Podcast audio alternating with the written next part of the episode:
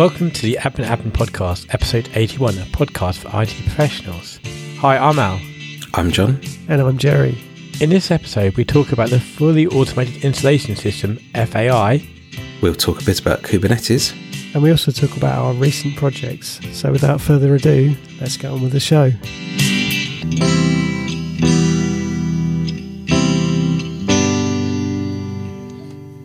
Hello, we're back again, and I'm actually on the podcast for once. We've been kind of haven't had a podcast for well for a couple of months or so. So um, yes, we thought we better do one again. So what have people been up to, Jerry? What have you been up to lately?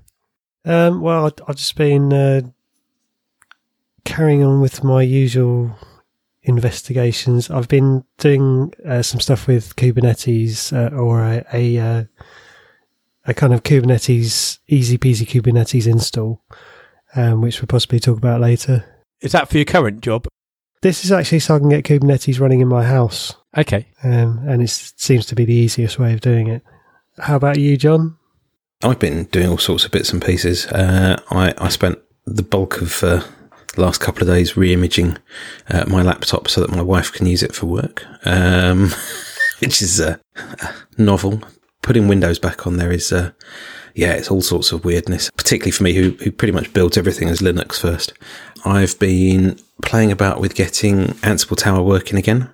So I've got some, I've got some nice commits to my Git repo uh, in doing Ansible Tower things. And uh, I've been playing also a little bit with Kubernetes, not lots, but I've been doing a little bit with Kubernetes. So, so it'll be interesting to see how how our conversation goes about best about that later on. How about you, Al? What have you been up to? I've been offered a new job, which is quite good. Congratulations. Thank you. Uh, my current job is okay, it's good, but um, they're sending me around the country quite a lot. And with my current life situation, it's not ideal. When I was a younger man, it was fine. But I'm doing so much on prem stuff, and I want to really get into the whole DevOpsy kind of thing. So I've got a DevOps engineer job uh, for a Windows platform. So it's basically working with DevOps with Azure stuff. They're currently got CI, their CI DI, is it? CI, their their um their building platform. CI/CD. Yeah, that's it.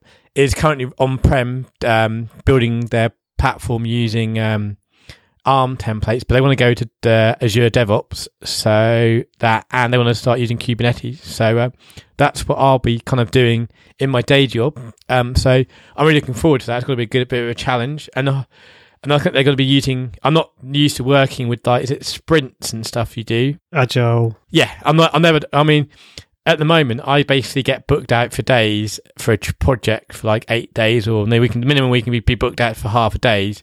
So um, I think that's going to be uh, a new kind of uh, f- for me anyway. So uh, yeah, I'm looking forward to doing all that kind of thing. So I'll, I start in a couple of weeks' time. So um, hoping with this with the, the, whole coronavirus, it won't um, it won't affect it. But um, yeah, we're going ahead. yeah. I mean, I've basically been told that one reasons I want to get this job is I want to actually be working back in an office. Uh, but they've actually, the new companies have been told that everyone can be work from home. so it's not actually going to change my um, my situation. But apart from that, um, I've been setting up my NAS um, with SnapRaid and MergeFS, um, mm-hmm. which is really interesting. Um, it kind of took my head get my head around it um, how SnapRaid works because no one really ex- kind of explained how SnapRaid works.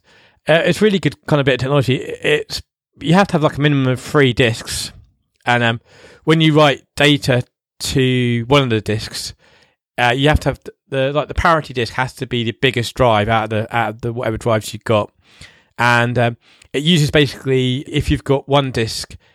Um, I've basically got one disc as my photos and my second disc as my uh, videos and everything, and you basically run this SnapRaid command, and it basically does calculate the parity and um, basically puts the parity on the fourth di- on the third disk. And so if you lose a disk, um, you can just put the disk back in and run it with the par- fix the parity, and it will basically it will rework out the parity for you. So yeah, it works really well. And then MergeFS as well, which basically just so you've got one mount point, and if you got like you have a mount point for data, and, and then then it will map to the the extra discs you've got built. In. So that's really good little uh, thing on on there working because it's with obviously raid and stuff. You've you've got it makes it all the time. And when it obviously when you write a bit of data, it then obviously makes a parity off But with with SnapRAID, it basically just it only works at the parity when you run the command. So if it's only going to be static like photos and videos, that's not going to change much. So that's what happened. I think it might be actually you have to have a minimum of four disks. Um, yeah, I think the minimum of four disks you have to have. Three disks for data and then one disk for the uh, parity. And the parity has to be the biggest disk. Um, yes, and also it does like a weekly check. You can make it to run so you can check for like bit rot and everything. So it's quite it's a quite good little tool for managing data which doesn't change. Um, and then on top of that, um, obviously we had Stuart on last month regarding the Prometheus install, and he's been really helpful with me. I mean, I was asking on there about um, all these emails I get every day about what updates need to be applied, if my uh, rsnapshots have been working, my backups have been working. So between the two of us, we've been working out this nice little um, dashboard. I put a link in the show notes to it. Um, but I managed to get things like my pfSense box running towards it so that I can get my data out of it. It shows me like what the current download is, how long it's been up for. But then the good things what I've worked out is like you can have a so I have this dashboard now. So whenever I bring up my um, Firefox in the morning, it's the first thing that comes up, and you can kind of see what's going on. So I've basically got these scripts now, which replaces the e- emails. So like things like it will tell me things like if there are any packages required installed. Like I can see my NAS needs 13 and my VPS requires two. And it also shows you if any of them are security updates. And it also shows you if it is how many, if it needs a reboot. And then on top of that, I've got like eight little green boxes. And each of them is a, which is basically monitoring what I was getting on emails. So it will go red if it failed. So what I've got is on each of my hosts, which I'm running this, like say my website config backup, it runs that script. Instead of emailing it to me, I will say it, it basically puts an output of a one or a zero into into into a text file, which what Node Explorer will then basically pick up and then will get put into um, Prometheus.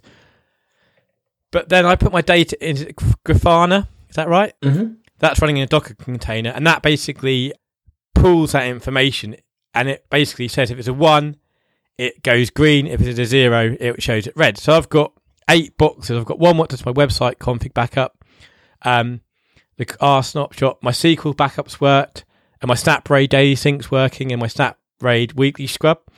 Also got there. It also shows you how long my SSL's expired for as well.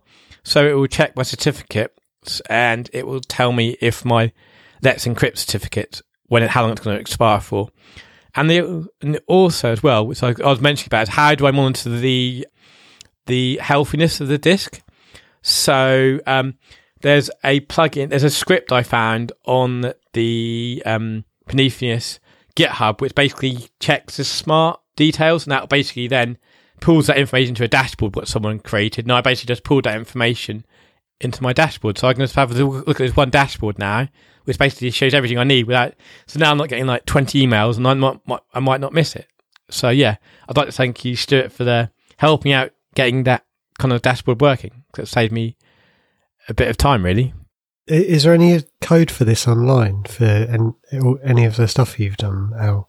Well, I can put the screenshots and I can basically put the node what I think it's called node checker or file checker or something. So they're basically little scripts what basically um, runs and then curates the the information what Node Explorer picks up okay. and then puts into um, Grafana.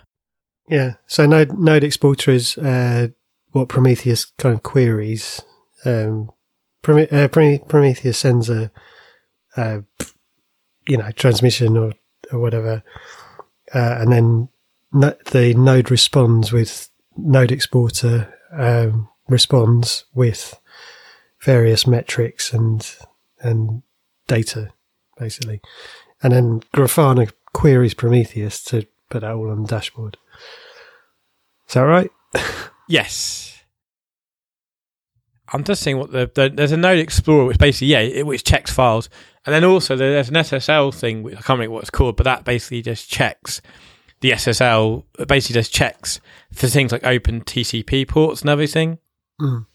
Cool. Yeah, I, I need to get Prometheus running. In fact, it's the reason I, well, it's part of the reason I uh, was experimenting with Kubernetes, um, which is something something we were going to talk about. Um, so I've been using K3S uh, as a way of easily running Kubernetes on a kind of single um, server that I've got.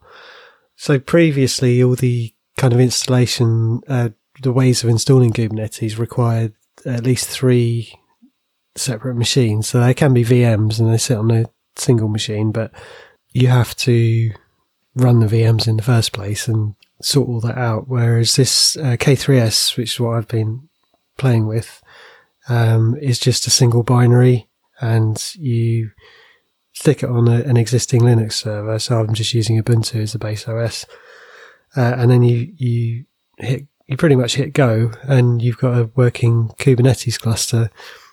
And actually you, can also do that on other physical machines, uh, and do some, some kind of, uh, join, join these two together and you get an, an instant multi-machine Kubernetes cluster, which is pretty cool. You saying about the K3S thing? Uh, I actually did some a bit of playing around with that probably about about well under a month ago, and I stuck a, a Git repo up with a, a Vagrant file that I've got that installs K3S, uh, and that install is just in in the sort of the equivalent of the user data um, or cloud-init sort of style thing. Yeah. Uh, but it literally just installs the bits that you need to install K3S. And then there's, um, so one of the things about, um, Kubernetes is that you've got this kind of implicit load balancer thing that, uh, when you deploy to something like AWS or Azure or, or um, Google Cloud, when you so for those that don't do Kubernetes stuff, and I've, I have to admit I haven't done a great deal with it, but what you typically do is you expose stuff on a load balancer port. And a load balancer port basically means that wherever on your cluster your Kubernetes application is run from, uh, this this load balancer effectively sits across all of your nodes in the cluster and knows where to route the application to. So it means you're not having to manually set up something like um, Traefik or something like that. But the load balancer port in Azure, AWS, Google Cloud, and such forth, um, those all assume that you've got the native platform's load balancer in that in that environment. yeah. Uh, which obviously, if you're doing Kubernetes just on a single machine, you don't have that load balancing there. So Kubernetes, Kubernetes will talk to the cloud provider's API to actually bring up a load balancer uh, resource. Correct. So the problem that you have when you're running that on a virtual machine or a physical machine on on prem is that if you define a load balancer port, um, effectively what it does is you have to manually do the load balancing piece yourself. So you have to tell the load balancers where your machine is that's running that service what I found as a way around that, in fact, it wasn't me, it was one of my colleagues, a great guy called Nick. Uh, he actually found um, a thing called MetalLB. And MetalLB is just so when you run kubectl to do apply or whatever, you just do kubectl apply, and then it's a path to a Git repo uh, on GitHub, um, and that stands up a Metal load balancer. And what that effectively does is it tells all your all your Kubernetes nodes that um, they're also they've also got this load balancer thing in there, but it's done as it's done almost like as a as a container that runs on all of your nodes in your cluster, and it does the load balancing across all the all the nodes for you. So it's quite quite smart, really. If you've then got something like Traefik or something sitting behind that, Traefik will work with that MetalLB as well. Um, but it just gives you that, that last little leg. If you, if you don't have something like MetalLB in place, creating a load, a load balancing port is just like creating a node port. Um, so it just exposes the port on the local host, uh, on the, on the, um, the zero zero zero zero address on that host. What MetalLB does is it'll do it that way. So you expose the port on all the on all the nodes, but you can also tell it to go and um, update BGP on an upstream router um, and route uh, an IP pool to the interface on to the cluster, and it will update it with the slash 32s for each of the nodes that have been assigned the load balancer addresses stuff like that. It's really quite smart, really quite quite impressive. But just from a sort of basic perspective, just just doing that kubectl apply MetalLB will just turn on your load balancing across all your nodes. I've actually just done just done that just now, and literally. uh, took a couple of seconds. And the other thing you mentioned was that you can, with K3S, um, you can stand two nodes up, uh, and it'll automatically provision itself. Yeah. Um, what I actually did was um, when I wrote, I wrote like a little script for deploying K3S in um, in this Git repo, um, and one of the things that it does, he says, trying to find the actual thing, is um, I wrote a little script called uh, use public IP or use pub IP. And literally what that does is it runs the install on the first node, but it populates the information into the Vagrant directory for second and subsequent nodes. Right. So you can use Vagrant to bring up like three or four Kubernetes nodes in one hit. Right. But you should also be able to see from that how you would how you would deploy uh, a Kubernetes cluster with K3S. Hmm. I'd, I'd like to use that. I've got um, so one of the things I want to do in my house is to start using Plex again to play videos on TV. Mm-hmm. But you can use multiple uh, nodes or multiple pods to do the transcoding. So mm-hmm. it's like you you add another machine and you've it should load balance across any K3S node that you bring up. That was one of the cool. things I wanted to try out. Fair enough. Uh, so, I mean, the, the, the absolute basis, basic rather, of the K3S multiple node thing is you just need two variables, mm. K3S URL, which is HTTPS colon slash slash, and then the IP address of your node, that your master node, colon 6443. Um, and then on the master node, there's a node token. Yeah. So you specify that as K3S underscore token. Um, and then you run the same install thing, but you tell it to use those K3, that K3S URL and the K3S token. Mm. So the script knows that there's a master server there for it to use mm. and it just goes away and sorts itself out. Yeah. Quite cool. There's quite a few things that I would, I would, I would like to bring them up in Kubernetes just to find out how, how you do it. Not necessarily because that's the easiest way to do it, but just yeah. to, it's like it's things like um, mounting a pod with NFS, which I've never done before in previous Kubernetes experience I've had. But it'd be useful to know how to do that. You can yeah. actually do things like have um, persistent volumes, which are in Kubernetes parlance. They're they're like um, well, they're exactly what they say. Um, a volume that when the, the, pod is destroyed and recreated, the data stays there normally with it, it would be it would go with the pod like any data that the pod generated or whatever and would be gone when the pod was destroyed. But you can do that over nfs which is quite seems quite um, interesting. One of the things that i was looking at with regards to that um, and i didn't get very far uh, but i've briefly looked at this in the past is that there's a, a set of kubernetes deployment scripts for a thing called rook mm. as in the bird rook. Um, and what rook will let you do is it will deploy your cross cluster persistent storage volumes using things like Ceph. Yeah, yeah. So for those that don't know what Ceph is, Ceph is effectively like multi-machine RAID. So data isn't written to one machine or one disk on one machine. It's written to multiple disks on multiple machines, usually with, um, again, some sort of parity, something like that. So it's almost like something like SnapRAID or ZFS or something like that, but it's, it's across multiple machines. Mm. And as you scale out the environment, your Ceph environment scales out with it. And in fact, it's part of the storage, the recommended storage, I think, for OpenStack and things like that. So it's quite, it's quite cool.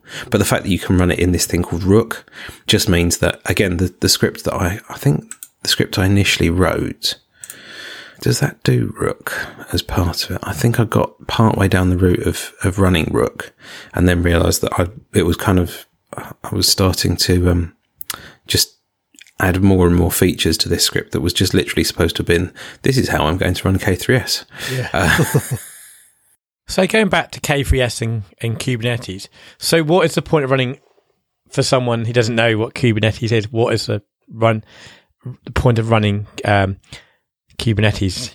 Because the way I thought of it was that well, I haven't really done much Kubernetes. That what's my first thing I need to start looking into um, is that if you want to run multiple contain or multiple containers over multiple hosts, so you can you can facilitate a a, a host failure. I might be wrong. it's pretty much uh, what you're saying about multiple uh, multiple hosts uh, running containers over multiple hosts and so on.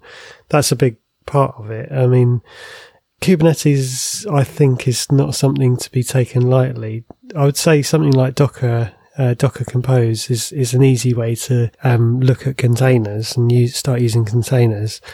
Uh, Kubernetes has lots of good features, but it's much more complicated. Uh, at least initially, it's kind of, it's kind of a a steep learning curve, as they say. Yeah, I would I would definitely concur with that. I mean, there's a there's a, an article that I came across, which I think I think I was talking to you guys about before the show uh, about um, uh, something. The, the article is called "Let's Use Kubernetes Now You Have Eight Problems." Kubernetes was effectively what what Google uses to run all of their deployments, and it assumes that you've got at least a, a quite a, a, reasonably complex environment you want to manage. Kubernetes does automation of container deployments and it does orchestration of container deployments. So it will deploy containers on multiple hosts and it will manage things like if you want to roll from version um, one to version two of a container, it's relatively straightforward command to do it. You basically just update your um, your kubectl YAML file with the next version and say, "Can you just update this?" And it will go out and it will stage. It will manually scale up and scale down your version one deployment set and your version two deployment set. So it will scale up version two and at the same time scale down version one until you get to zero containers running in, sorry, they call them pods, but you get zero pods running in your version one and say five of your version two pods running. I mentioned before about load balancing.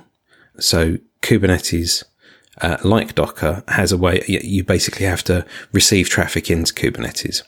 And both Kubernetes and Docker will expose ports on their local machine. But Kubernetes also has this um, concept of uh, a proxy. So you can tell it to proxy certain traffic certain ways, which you can't do with Docker. You have to kind of manually have another thing that sits there that does that proxying. And then if you want to, if, if you've got containers running across multiple virtual machines, you then need to load balance across those virtual machines. Docker doesn't do that. Docker Swarm does, but with the sale of Docker enterprise edition to another company that is a Kubernetes house, I suspect that Docker Swarm will start to go away. Although they're committed not to for their enterprise customers, because they won't, because that's the reason why they bought Docker Enterprise rather than Kubernetes. But certainly, I think I think there you'll start to see perhaps less Docker Swarm and more Kubernetes, possibly.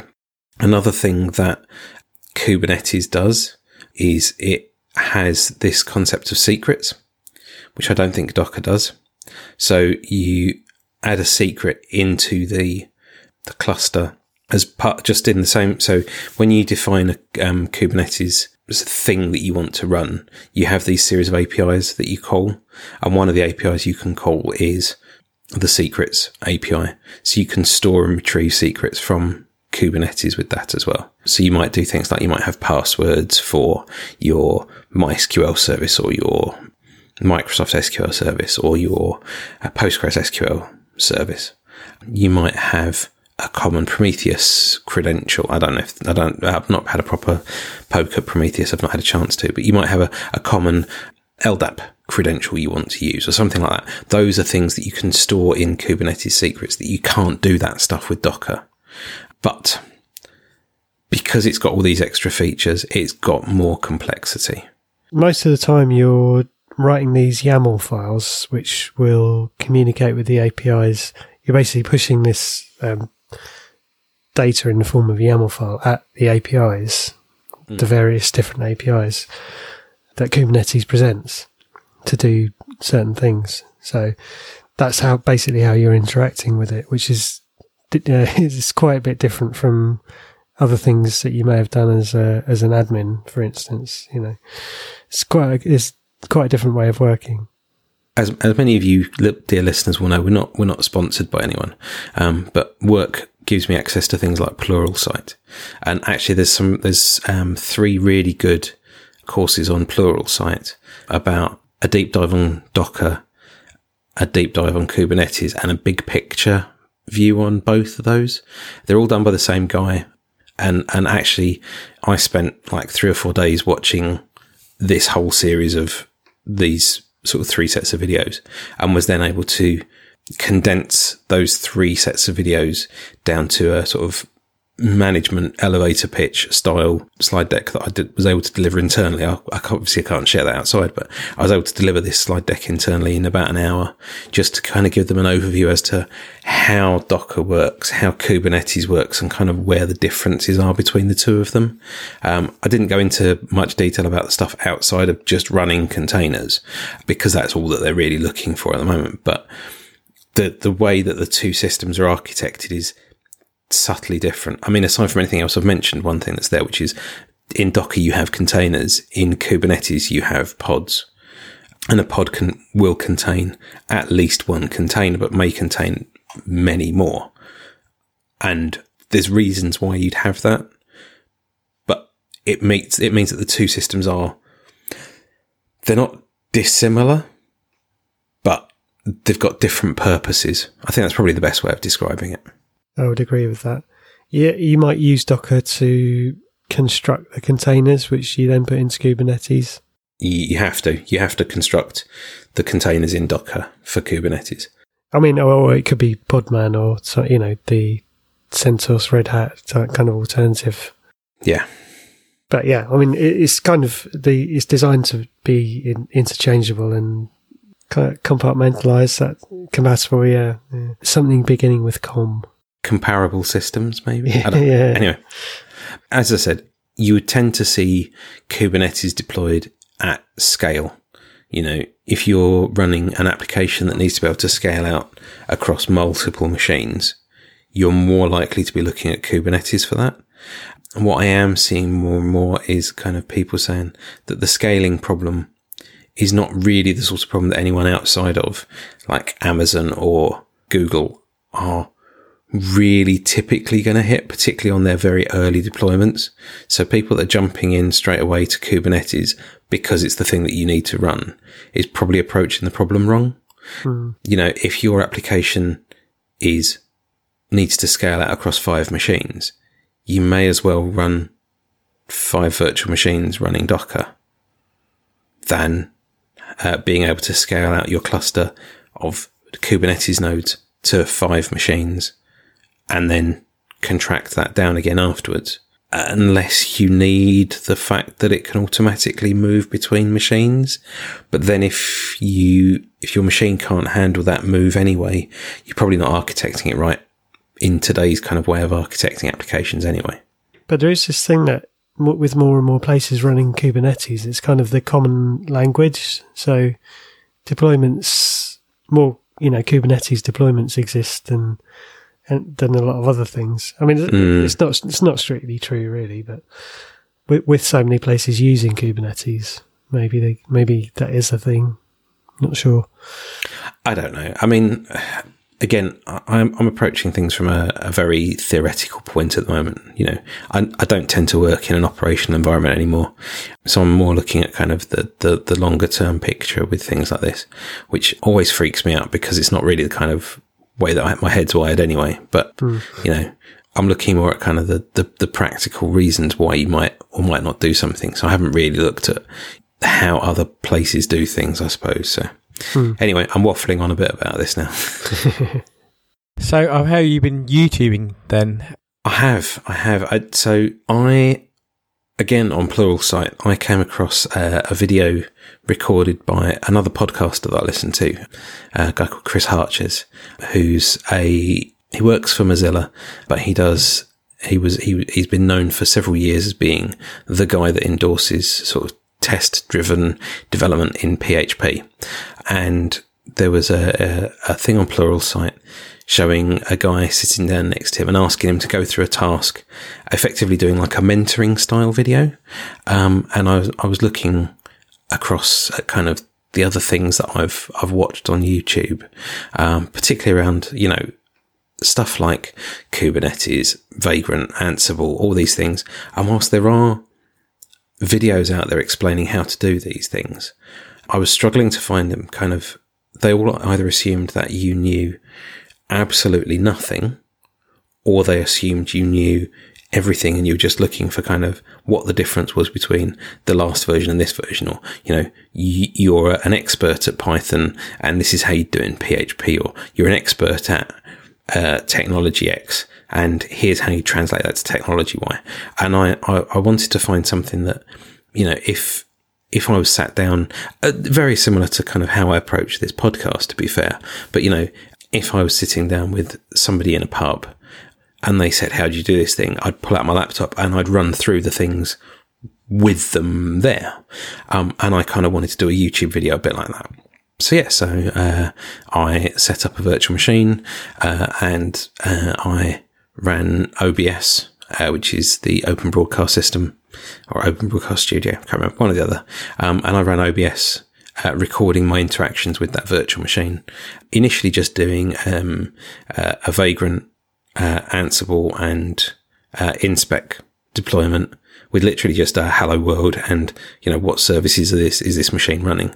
Um, with the intention being that I'd then go on and do things like you know much more in-depth walkthroughs of how I create a an Ansible playbook how I create a um, you know, a vagrant machine with multiple nodes in it or how I would deploy, you know, a Terraform environment with, you know, five virtual machines or, uh, an AWS and an Azure environment or something. I, that was kind of, that's where I want to go with it. Um, but so uh, I discovered that uh, I can't do one take, uh, recordings like I can with you guys it's actually really hard to do OBS recordings and make them come out right. Having published the first one uh, just to a few select members of the uh, Admin Admin Podcast Telegram group, I was told that the rec- first recording I'd made was incredibly laggy, and so that didn't work. So I scrapped that and started again. And uh, having published it to YouTube, then uh, Alan Pope, uh, Popey um, suggested that it might be an idea to publish uh, that video into um, another system. So not just uh, YouTube, but it's also on a system called LBRY, which is something similar to PeerTube. Uh, it's like YouTube, but it's based around blockchain. So uh, for me to claim the channel name John the Nice Guy, I needed to put some of my uh, LBRY tokens, LBRY tokens to register that name. And then every video I upload, I also have to re- uh, up, uh, add credits to upload it. But when you first get started on the platform, you can, you get a certain number of credits for joining and you get a certain number of credits for watching videos and you can tip people. And it's because it's a blockchain thing. You can buy credits. And the other thing that they do as well is they, they make it very easy to create content on YouTube and import that into LBRY and publish content to LBRY and import that content into YouTube. So there's there's quite a lot of that there. It's very alpha software, uh, so there are definitely some bugs in it. It's all based around a time zone that is not UTC based. Uh, so when it says, you know, have you watched the, watch X number of videos a day? Uh, it means based on zero zero in that time zone, not in UTC, which throws me every time. And I'm like, I've, but I've watched, I've watched three videos today. It's like, nope, nope, no, you've claimed that one already. Ah, damn it. But yeah, so, um, so I did that video. Uh, my plan is to do some more. Uh, it's got, got quite a lot of traction, uh, with people at work as well, which is nice as well. But yeah, so that's what I've been up to. It's been good fun, actually. Have either of you tried recording YouTube videos? No, I mean, I, I don't really watch YouTube videos for information. It's, it's strange. Um, I guess it, it was frowned upon at a previous place where I worked to watch any kind of videos. So I I never have. I tend to read read pages and and that kind of thing, which to be fair is what I would what I, how I started in IT is you know learning stuff that way. But um, yeah, I don't tend to even watch videos. Um, I mean, YouTube, I use loads for work and stuff. I mean, the tutorials on there, yeah, really good kind of thing. When you're trying to find something out, then I kind of find easier to watch something than rather reading something kind of thing.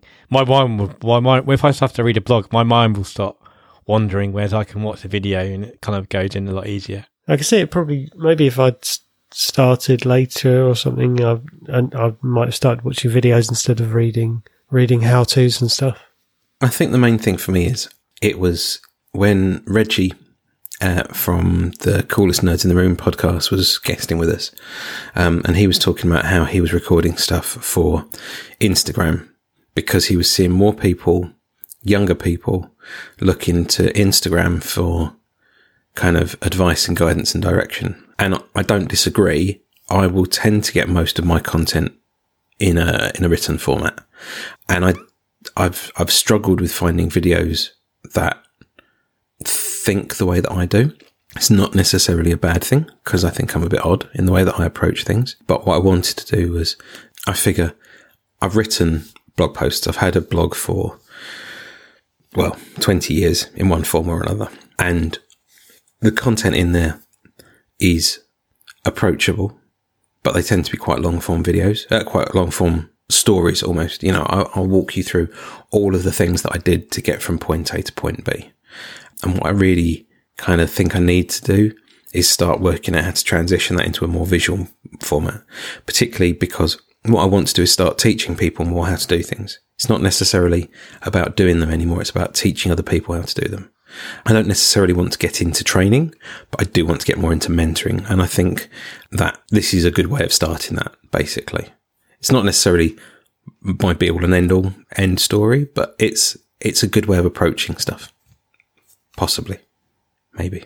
We have a question, haven't we, in front of our listeners from um, our wonderful Telegram channel um, from Yannick. He says, "It says like this could be a, subject for a future show. Setting up a secure access to your home network. The best way, sorry, the bad way, the better way, and the best way.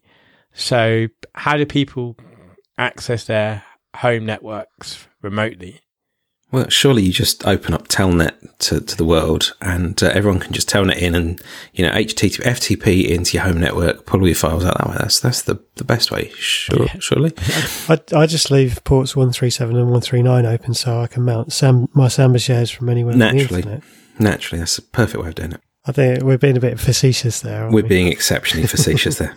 I come from a network security background. I tend to be reasonably paranoid about what stuff I have open to the internet. That's not to say that I'm as paranoid as some of the people I've spoken to, who also are very reasonable in what they do. But I tend to have a single SSH port open on my home network uh, that is not on the standard SSH port and can SSH into that with public private key pairs only. But I know that's not really necessarily the best way of doing things. I know there are better ways of doing things, but it's the easiest, lowest friction way that I've found to do things. How about you guys? What do you guys do at the moment? And then we'll talk about what the better ways could be afterwards, perhaps. Uh, I my remote access, apart from in the very early days, has always been SSH.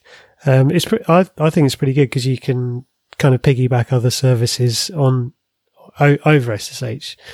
As long as you're well, you can do it with multiple things using multiple ports, but if works best with something a service that uses a single port that you can just um, forward that over SSH.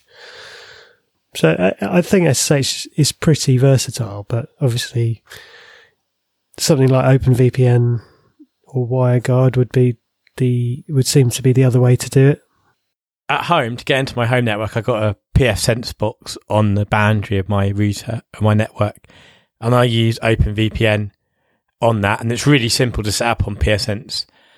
So I can't, I'll put a link in the show notes, but there's like a guide which you can do. It basically generates all the certificates for you, and I can basically then I've configured it so that it, on my phone and my laptop is that whenever I'm remote, I can then either do it so that it just routes my traffic. So if I wanted to basically be like, I want to look like I'm coming from home, um, like if I'm at work and I want to look, look at stuff, which is normally blocked by the, or you're somewhere like in the coffee shop, um, I can use that to route all my traffic through. So it looks like I'm coming from my home address. Or if I just want to access something on my home network, like my Plex, or look at like my monitoring dashboard, then I can just connect to my one, which just routes basically my home subnet.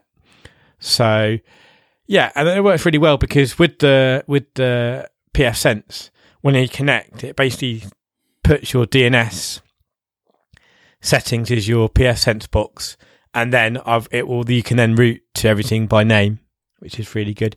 And then the other thing is for my VPSs, I have got um, WireGuard set up so that I can then access them by um, a, by by what by, by WireGuard, and then obviously on a, a private IP address, so that I haven't got to worry about where I am in the world, and it you can just connect to it via that. So they're, they're my two ways I'm currently connecting at the moment. Just a, quick shout out for PiVPN, um, which is a, an implementation of OpenVPN um, designed for Raspberry Pi, but you can run it obviously on any Linux machine. And it's just, it, it is a kind of wizard based thing, which will really easily let you set up OVPN files, which are the files that the clients need to get into the VPN. It's a few um, commands and kind of really easy to follow. And yeah, so I just wanted to mention that for, for the ease of uh, setting up an OpenVPN server. From from my side of things, um, when I was looking at standing up VPNs in the past, I previously uh, ran a Streisand node, well, Streisand v virtual machine to be fair, um, on my home server. And Streisand is a set of Ansible scripts that you run against a virtual machine. They've designed it to run it on things like DigitalOcean or Azure, places like that. But I ran it against uh, a Vagrant virtual machine and it will configure Tor, Shadowsocks, uh, OpenVPN, OpenConnect, uh, which is like the Cisco AnyConnect or Juniper Pulse Secure VPN. It'll run WireGuard, it'll run uh, IKE v2, it'll run OpenVPN, and it'll run SSH tunneling as well. So you get kind of all of these environments in one in one script. So if you are looking for lots of different ways to set a VPN up, then you could definitely do worse than looking at Streisand. It is quite complicated because there's lots and lots of VPNs it produces. But if you wanted to look and see kind of what the different, if you wanted to be able to run, say, for example, an environment on your if you wanted to see what the speed differences were like, for example, or if you were going to an environment where you didn't know what traffic was going to be allowed through a proxy uh, or a, a firewall at a venue, then it might be worth running a Streisand node somewhere just to be able to allow all of these different traffic flows through and then work out which one was the best one for you from that. So that's the better way. Weirdly, I think the best way really is actually IPsec uh, because IPsec is built into all operating systems more or less since Windows XP and onwards. Uh, it's built into all the all the phone operating systems. Uh, it's built into every version of Linux. Well, it's, built into every version of Linux. Uh, it's built into every version of OS X since sort of the well, every version of OS X, every version of Linux since about 2000 have all had an IPsec layer available to them. So from a cross-platform perspective, IPsec's probably your best bet. And that's a really strong contender, particularly if you want to have your split tunneling where you're just you know exposing a specific network and having everything else going over the over the public internet or if you want to send everything to your down your down to your VPN and out again then so much the better. But obviously IKE uh, V1 has now been replaced with IKE version 2. The predominant reasons for that is that I think um, IKE V2 uh, is much better at handling network address translation. Uh, it's much easier to set up because it's less complicated around uh, negotiating encryption and hashing technologies. So it's it's much smoother, but you haven't got the native clients built into the operating systems. So, for example, it's not on Android at all. I don't think it's on iOS either. So you have to install an additional application to allow IKE V2.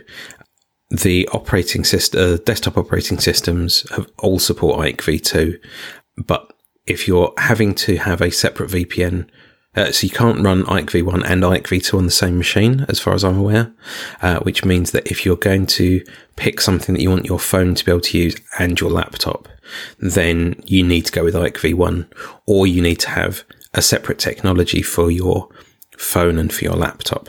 So in that case, I would pick IKE V2 for your laptop and then something else for your phone. Uh, and I would probably look at WireGuard or OpenVPN. I don't trust OpenVPN that much just because uh, for the Windows version, the network interface driver historically had a lot of issues and it's because it's not built into the kernel as well, uh, whereas um, IPsec and WireGuard are, or will be, I should say, with WireGuard will be in, built into the kernel. OpenVPN is much slower than IPsec and WireGuard. I think WireGuard is just starting to, it will pip the speeds for the other VPN products, but the ones that are built into the kernel are naturally going to be faster. Is there anything there that I appear to have missed? No, I've, but going back to OpenVPN, I've never had a problem with OpenVPN on Windows or Linux. So I've never had any problem with connecting it and stuff. Uh, to be fair, I think the times when I did was maybe between five and ten years ago. Yeah, I mean, yeah, with the Windows, once you've got it working, it's fine. I mean, I had a problem. I think when you look at is it a network manager in on Linux, like on Ubuntu, by default it's not installed. But when you go to add it, it says it is, but you have to basically install it um, by apt get an install kind of thing, and then it it works kind of thing. So it, that always that always bugs me when you when you get a new laptop. Think, oh yeah, let's configure that, and then oh, it, network manager says you can do it, but no, you need to install it. I don't think that's the case with 1804 because, as I said, I've recently re-imaged my 1804 laptop, and the NAS that I have at home uh, does provide a set of VPN products. So my intention had been before I I took it away with me was to actually set the VPN stuff up, um, and I set up about four different all, all, the different VPN products that are available on this NAS.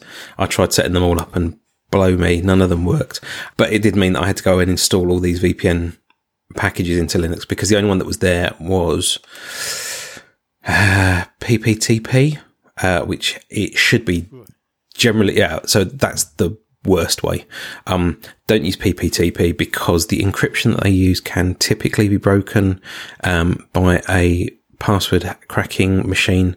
I think it's somewhere between two and eight hours to just basically break your encryption entirely. Uh, and once they've broken the encryption, it's for the, the entire session. So yeah, try and steer clear of uh, PPTP unless you literally have no other way of doing encryption. Um, ironically, probably if you don't want to use uh, OpenVPN or IPsec uh, because of it not being necessarily allowed through your network, one of the things you could look at using is actually Tor. Tor is um, a encrypted network overlay where the host names that you are addressing are actually the cryptographic key of the node that you're trying to connect to. So I think the address space for the current version of Tor host names is actually larger than the IPv6 address space. So that's quite nice. I, I, seem to recall that anyway. I might be wrong. It's definitely larger than the IPv4 address space anyway. And Tor will let you protect your local node. So if you're running uh, like an SSH service on your home server on your remote machine, you can only permit people that have got a specific password from accessing even the service on your Tor node, but you still got Tor running. So I was playing a couple of years ago with Home Assistant, uh, which is a um, Internet of Things technology orchestrator. I think is probably the best way of describing it. And one of the how tos on that is exposing your Home Assistant interface to Tor in such a way that it only allows people that have got the password to access your Tor node to actually even see the web interface. So that's quite nice. But yeah, so I mean, there's lot, uh, frankly, there's lots of options around accessing your home network. I think if you don't mind the speed, then, and you've got, you want to have multiple platforms addressing it, OpenVPN is a strong contender because everyone knows OpenVPN. I think Tor is possibly overkill, but depending on how much difficulty you have accessing that, that network, it might be good. Paranoid system administrators will struggle if they see Tor traffic in your in their network. Don't use Tor in oppressive regimes like China because that tends to not go down very well. I think the term rubber hose cryptography tends to come into play at that point. Uh, there's an XKCD for that. I'll dig that one out. But yeah, there's lots of options. Again, have I have I missed anything? Have I gone on too much? No, that's fine. I think we that's about there. I think there's one other thing that's in the list of, of items. Jerry, it's one of your items. Oh, was uh, FAI? Yeah. So FAI is an independently developed system for automated installation, mainly of Debian-based OSs. The config is a code base of sorts. It's it's in, it's a set of Bash scripts, um, basically, uh, and it's very modular. So you have, for instance, a part of the install that does the the, the partitioning of the disk uh, called the disk config uh, a part of the install to do to run scripts on the OS, uh, a part to install the OS itself. So the the standard Debian way, the Debian blessed way of installing an OS onto a server is by using something called preseed, and this is basically an answer file for the Debian installer, which anyone who's installed Debian will probably be familiar with. The Debian installer it hasn't changed much in the past, probably 20 years or so, 15, 20 years maybe. The place I was working at, I was using Preseed. I, I never saw a Preseed file that was less than 500 lines. So base that, that really means that it's easy to break. Um, you know, sometimes one wrong line or one line in the wrong place can cause the entire install to fail, which can be frustrating when you're trying to trying to get things done. And if if a, the install does fail during that process, you get a very limited shell environment called BusyBox, um, which is a very kind of limited shell environment, basically. In my opinion, it's got the worst partitioning tool config ever. There's a, a tool called Partman, um, which has got a very hard to understand syntax, um, and things like you, you have to put a, a full stop or a decimal point at the end of a line to make sure that the line runs. Otherwise, it doesn't work yeah, so that leads to a very long development cycle, and also it takes a, a long time to install Debian from scratch. It could take 15 to 20 minutes in, in some cases I've seen.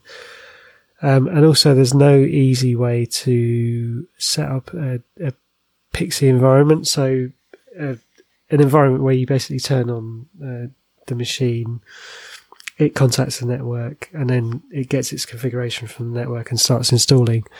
There isn't an easy way of doing that with uh. Uh, so FAI addresses a lot of those things. The configuration is uses classes, so each host name or group of host names you can use um, globbing to so you have say node 01 node 02 node 03 and so on you can assign those a class and those classes go into the the idea of the disk config. So a, a, node with a certain name can have a certain disk config, can have certain packages, and can have certain scripts run. The whole thing, as I said, is written in Bash, which means for your your standard Linux admin, it's easy to debug. If, so, if something's going wrong, it's quite easy to tell where it's going wrong because it's all bash scripts. I think there's some Perl in there, but I never had to in- interact with that side of it. Um, if something does go wrong during the install, you've got a full shell environment because it's basically um, mounting the OS over NFS, the whole uh, a, a, kind of stripped down Debian OS, but still a full OS, uh, and then it uses Chroot to build the OS itself. Um, so if that step fails, you're in a full Linux system, as far as it's been installed anyway. The um, the bit that installs the actual OS is fairly bulletproof. It, the kind of customizations come in the scripts that, that get run after the OS install is done. So any problems there tend to be either with the disk config or the, the scripts that you're running.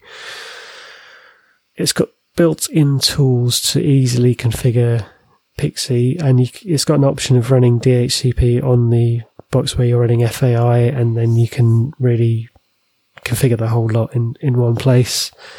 It's got a way of generating USB key uh, for for an offline install, so you can get your config correct, stick all the data on the USB key, plug the USB key in, it boots uh, into FAI, uh, and you can install your OS that way.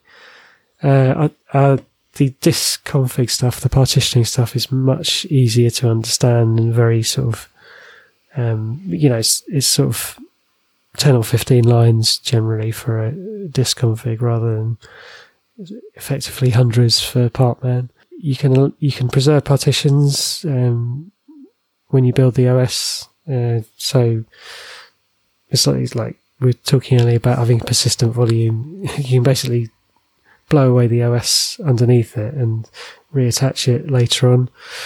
Uh, that's kind of built in. You can define RAID partitions, encrypted partitions, and uh, last place I was working, we were using it, and uh, installs were generally taking about five minutes. The reason reason for that being that you you have a, like a tar file uh, of the base OS, so that's something you have to build in advance. But you can easily do that using uh, debootstrap to pre-build this um, tar file, um, and then zip it all up and just have the tar file. So that's the main reason for the speed increase. Um, you're you're not building the whole thing from scratch. Yeah, so that's that's pretty much it for FAI. It's something I use. I first used it um, probably seven, six or seven, eight years ago, something like that. So it's been around for a long time. It's still being developed, um, which is good uh, for an open source project. Things that can be done other things that can be done other than bare metal installs are uh, build base images for cloud VMs. You can uh, use as a base OS for Docker or Docker Swarm Kubernetes, as I was mentioning offline installs. And I did see in the documentation you can use it with CentOS, I, I guess CentOS, Red Hat, Fedora, but I, although I've never done that myself. So definitely worth looking at FAI um, there'll be a link in the show notes. Sounds really interesting, actually. Hmm. So, is it predominantly for large machine deployments, or would you use it for sort of two, three, four machines as well, or is it is it kind of like a halfway house between the two? Would you only really would you use it for like tens of machines rather than ones rather than hundreds? Well, we were using it for kind of single machines, the place where I was working, but anything that you're building uh, through through PXE kind of environment, I, I would use it, assuming you're using Debian, as I haven't experienced, experimented with CentOS. And you mentioned about the USB stick installer. Um, does that does that effectively bypass the PXE boot, but still use the rest of the environment as well? Yeah, yeah. So that again, I haven't experimented with it really, but um, the idea is that you use the boot system of the machine to get you into the environment, the FAI environment, and then in, install from there. All ah, okay. So, I mean, effectively with PXE, you're you're doing it over the network rather than uh, hmm. with a, with physical medium sort of thing. That sounds really interesting. I mean, the only reason I haven't looked at it much since then was I, have just been working with um, either Kubernetes or cloud providers where you've already got the, the image. Yeah. But yeah, I'd, I'd recommend it. Um, kind of if you're in the more in the VM world than the container world, probably. Fair enough. Right. Well, thanks very much for telling us about that, Jerry. That's, uh, that's one to one to go and add to the talkback. I've been I've been meaning to uh, talk about it for ages, but for one reason or another, haven't managed it. So Was it was it you using this in the same place where you were doing the uh, the Debian package installs as well, or is that something else? yeah, yeah, that was the one. Yeah, Yeah. So you have been you have been using it for quite a while then. yeah. awesome. Well, I think I think we might actually be nearly at the end of the show. Yay. has has been a little a longer one this one, but as as uh, as Al said, we, it's been a while since the last last time we re- did one of these. So uh, so yeah, let's uh, let's start our normal our normal close down. So I I would like to thank Dave Dave Lee uh, who does our amazing audio production. He's a a lovely guy and uh, and and just knocks it out of the park every time with these. So thank you very much, Dave. I was just going to look at the Patreon list to make sure that it was up to date. okay, so we've got Andamo, uh, Andy, Dave, Maha, Mike, Stuart, and Yannick. They are our lovely patrons uh, on Patreon. Go to patreon.com if you fancy also being a patron. Uh, you guys are awesome. You give us money every month. Thank you very Thank much. you very, very much, guys. So, yeah, so as well as uh, having our amazing set of Patreons or Patreons, um, you could also contact us uh, and leave us feedback. Uh, you can contact us uh, via mail at adminadminpodcast.co.uk uh, or you may wish to join our Telegram group. There's uh, going to be a, a link in the show notes and also you can find the link on the contact page on the website. Okay, well, I think we're just about there then. So, for uh, until we all speak to you soon, it's bye from Al. It's bye from John. And it's bye from Jerry. Goodbye. Now it's over. I can open any door. Now it's over.